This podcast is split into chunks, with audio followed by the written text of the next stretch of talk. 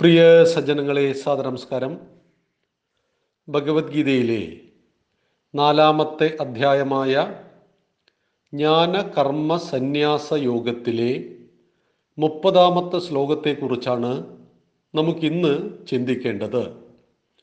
അപരേ നിയതാഹാര പ്രാണാൻ പ്രാണേഷു ജുഹ്വതി survey അപ്യേതേ യജ്ഞവിദോ യജ്ഞക്ഷപിതകൽമഷാഹ. അപരേ നിയതാഹാര പ്രാണാൻ പ്രാണേഷു ജുഹ്വതി. Survey അപി ഏതേ യജ്ഞവിദഹു യജ്ഞക്ഷപിത കൽമഷാഹ വാക്കയുടെ അർത്ഥം അപരേ വേറെ ചിലർ നിയതാഹാരാഹ നിയമിതങ്ങളായ ആഹാരങ്ങളോടു കൂടിയവർ. പ്രാണാൻ പ്രാണങ്ങളെ പ്രാണേഷു പ്രാണങ്ങളിൽ ജുഹ്വതി ഹോമിക്കുന്നു. ഏതേ സർവേ അപി ഇവരെല്ലാവരും തന്നെ യജ്ഞവിദുഹു യജ്ഞത്തെ അറിയുന്നവർ. യജ്ഞക്ഷപിത കൽമഷാഹ യജ്ഞത്താൽ ക്ഷയിക്കി ക്ഷയിപ്പിക്കപ്പെട്ട കൽമഷത്തോടൊത്തവർ.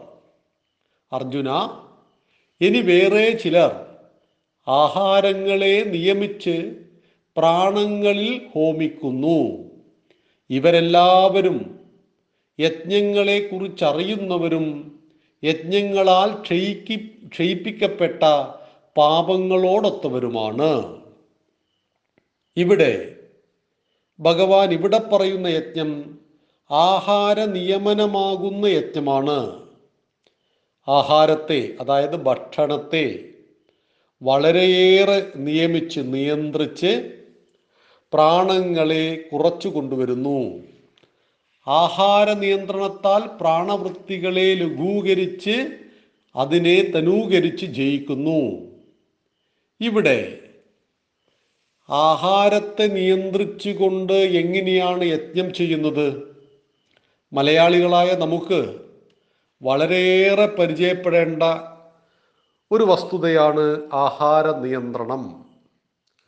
പൊതുവെ നമ്മുടെ ആചാര്യന്മാർ പറയാറുണ്ട് ഒരു നേരം കഴിക്കുന്നവൻ യോഗി രണ്ടു നേരം കഴിക്കുന്നവൻ ഭോഗി മൂന്ന് നേരം കഴിക്കുന്നവൻ രോഗി. എങ്കിൽ നമ്മൾ മലയാളികളെ ഇപ്പം എന്ത് പേരിലാണ് വിളിക്കുക? രാവിലെ എഴുന്നേറ്റ് രാത്രി ഉറങ്ങുന്നതുവരെ എത്ര പ്രാവശ്യമാണ് ചെറുതും വലുതുമായ ഭക്ഷണം നമ്മൾ കഴിക്കുന്നത്? അതുകൊണ്ട് തന്നെ മാരകമായ രോഗങ്ങളും ഒപ്പം പഞ്ചനക്ഷത്ര ആശുപത്രികളും ഒത്തിരിയുള്ള ഒരു സംസ്ഥാനമാണ് നമ്മുടെ നാട്. ഇവിടെയാണ് ആഹാര നിയന്ത്രണം. ആഹാര നിയന്ത്രണത്തെ യജ്ഞമാക്കി മാറ്റുന്നു മറ്റു ചിലർ. ഇവിടെ ധാരാളം യജ്ഞത്തെക്കുറിച്ച് ഭഗവാൻ പറഞ്ഞു കഴിഞ്ഞു. ദൈവയജ്ഞം നമ്മൾ പരിചയപ്പെട്ടതാണ്. ജ്ഞാനയജ്ഞം ഇന്ദ്രിയ സംയമയജ്ഞം വിഷയങ്ങളുടെ അവിരുദ്ധ ഗ്രഹമാകുന്ന ഗ്രഹണമാകുന്ന യജ്ഞം ആത്മസംയമന യജ്ഞം ദ്രവ്യയജ്ഞം തപോയജ്ഞം യോഗയജ്ഞം സ്വാധ്യായയജ്ഞം ആത്മാനുസന്ധാനയജ്ഞം പ്രാണായാമയജ്ഞം അതുവരെ നമ്മൾ ഇന്നലെ വരെ പ്രാണായാമം വരെയുള്ള യജ്ഞത്തെക്കുറിച്ച് ഇന്നലെ വരെ സൂചിപ്പിച്ചു. ഇന്ന് ആഹാര നിയമന യജ്ഞം ഇതാണ് ഈ ശ്ലോകത്തിൽ ഭഗവാൻ പ്രതിപാദിക്കുന്നത്. ആഹാരങ്ങളെ നിയന്ത്രിച്ച് പ്രാണനെ നിലനിർത്തുവാൻ ആവശ്യമായ ഭക്ഷണം മാത്രം കഴിച്ചുകൊണ്ട് യോഗിയായിത്തീരുന്നു. ഇങ്ങനെ യോഗിയായി തീരുന്നതും യജ്ഞം തന്നെയാണ്.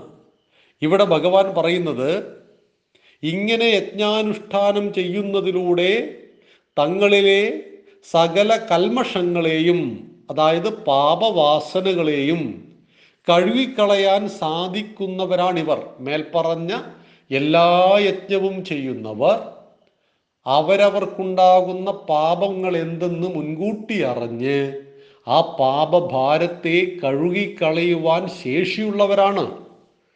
ഏതെങ്കിലും ഒരു യജ്ഞമേ ഉള്ളൂ എന്ന് പറഞ്ഞാൽ ബുദ്ധിമുട്ടാവും. അത് മതങ്ങളുടെ ശൈലിയാവും.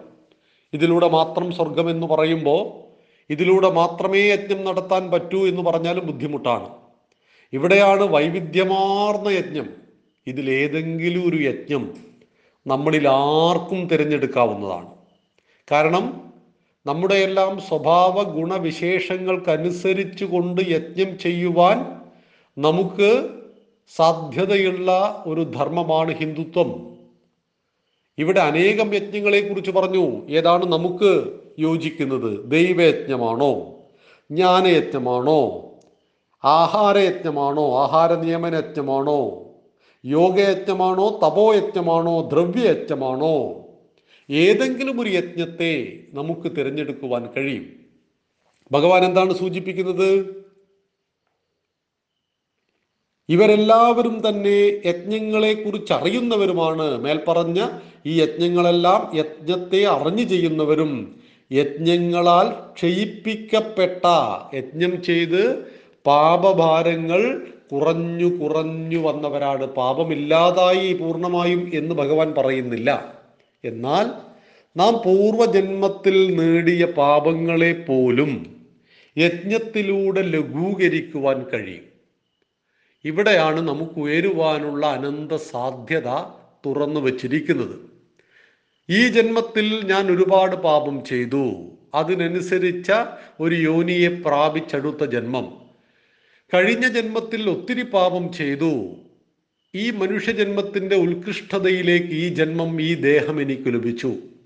എങ്കിൽ ഇത്തരം മഹായജ്ഞങ്ങൾ അനേകം എന്റെ മുന്നിൽ കിടന്നിട്ടും ഏതെങ്കിലും ഒന്നിനെ ഞാൻ തിരഞ്ഞെടുത്തില്ല എങ്കിൽ മനുഷ്യജന്മം അർത്ഥശൂന്യമായി തീരുമെന്ന് ഭഗവാൻ നമ്മളെ ഓർമ്മിപ്പിക്കുകയാണ്.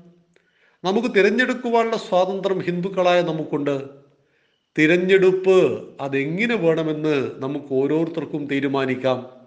ഇപ്പറഞ്ഞ അനേക യജ്ഞങ്ങളിൽ ഏത് യജ്ഞമാണ് എനിക്ക് ചേരുന്നത്? നമ്മൾ നേരത്തെ പറഞ്ഞിട്ടുണ്ട് ബ്രാഹ്മണൻ ക്ഷത്രിയൻ വൈശ്യൻ ശൂദ്രൻ. നമ്മൾ ആരാണ് എന്ന് നമുക്ക് പരിശോധിക്കാം. ബ്രാഹ്മണന്റെ ഗുണങ്ങളും ക്ഷത്രിയന്റെയും വൈശ്യന്റെയും ശൂദ്രന്റെയും ഗുണങ്ങളെ സമഗ്രമായി നമ്മൾ പഠിച്ചപ്പോൾ നമ്മൾ ആരാണ്? നമ്മുടെ വീട്ടിലുള്ള അംഗങ്ങളൊക്കെ ആരാണ്? എന്ന് കൃത്യമായിട്ട് നമുക്ക് തന്നെ ഗണിച്ചെടുക്കാൻ പറ്റുന്നതേ ഉള്ളൂ ഇവിടെയും അതുപോലെ ഭഗവാൻ പറയുന്നത് ഈ ശ്ലോകത്തിൽ ആഹാരത്തെ നിയന്ത്രിച്ചു കൊണ്ടുള്ള യജ്ഞം ഭക്ഷണം ജീവനെ നിലനിർത്തുവാനുള്ളതാണ്. അതുകൊണ്ട് നമ്മുടെ നാട്ടിലൊക്കെ പറയാറുണ്ട് ജീവിക്കാൻ വേണ്ടി ഭക്ഷണം കഴിക്കണം. ഭക്ഷണം കഴിക്കാൻ വേണ്ടി മാത്രം ജീവിക്കരുത് എന്ന്. ഭക്ഷണം കഴിക്കുന്ന ചില ആളുകളെ കണ്ടാൽ നമ്മൾ തന്നെ ഭയന്നു പോകും. അത്രയേറെ ഭക്ഷണം കഴിച്ചുകൊണ്ടിരിക്കുന്നു. ഒരു മനുഷ്യ ശരീരത്തിന് ആവശ്യമുള്ളതിന്റെ പതിന്മടങ്ങ് അഞ്ചരട്ടി ആറരട്ടി കഴിക്കുന്നവരുണ്ട്.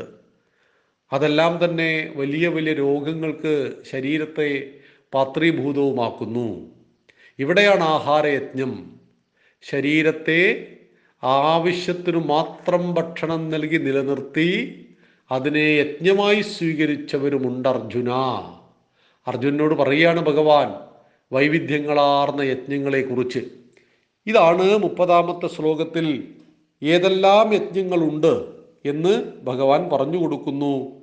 മുപ്പത്തി ഒന്നാമത്തെ ശ്ലോകത്തിൽ വ്യത്യസ്തമായ മറ്റുപദേശങ്ങളിലേക്ക് കടക്കുകയാണ് ഭഗവാൻ ചെയ്യുന്നത്. അതിനെക്കുറിച്ച് നമുക്ക് നാളെ സംവദിക്കാം.